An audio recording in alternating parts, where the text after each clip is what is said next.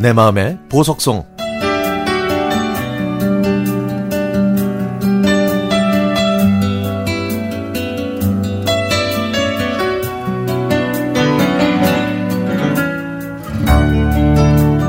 드르륵 택배가 오는 날도 아닌데 갑자기 공방문이 활짝 열렸습니다.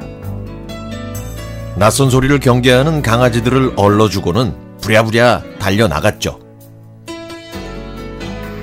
호박 좀 가지고 왔어요. 문 밖에는 공방에 있는 땅 주인 어르신께서 호박을 가지고 오셨습니다. 아유, 또 가져오셨어요? 아유, 매번 죄송해서 어쩌나? 아유 미안하긴요. 밭에 아직 많으니까 다 먹으면 또 갖다 드세요. 그냥 가져가셔도 됩니다. 경기도라고 하지만 건물이 그리 많지 않은 시골 마을. 주인집은 그곳에서 몇 대를 지내온 지역 유지로 꽤 많은 땅을 가지고 있습니다. 사람들은 건물주 되는 게 꿈이라고 하던데 주인 어르신은 건물을 크게 지어서 세를 올려받지 않으시고 그저 작은 창고나 공방을 임대하고 그 임대료를 받으시는 게 전부입니다. 우리 건물에서 일하던 사람들은 꼭 돈 벌어서 나가야 해요.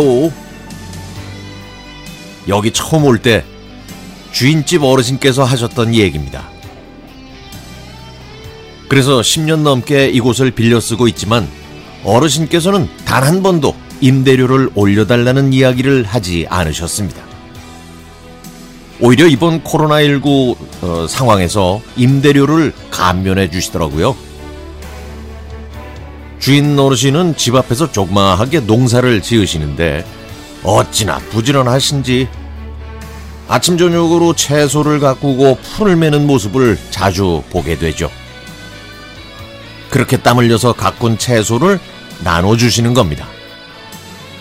봄만 되면 겨우내 시, 키워낸 시금치를 그리고 5, 6월이 되면 농사 지은 상추와 쑥갓, 호박을 주시고 가을이 되면 김장하라고 배추와 무, 대파까지 가져다 주십니다. 몇 해 전에 배추 가격이 천정부지로 올랐을 때에도 저희는 주인 어르신 덕분에 김장 비용 별로 안 들이고 맛있는 김치를 먹을 수 있었죠. 판매를 해도 충분히 좋은 채소들을 건물에 새 들어 있는 사람들한테 나누어 주시고 계십니다.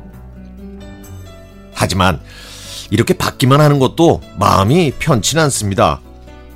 임대료만으로도 충분히 감사한 일인데 이렇게 계속 얻어먹으니까 빚진 기분이 드는 것도 사실이거든요. 그래서 고마운 마음에 과일도 사다 드리고 명절이 되면 선물도 사다 드렸지만 그 다음날 바로 후회를 했습니다.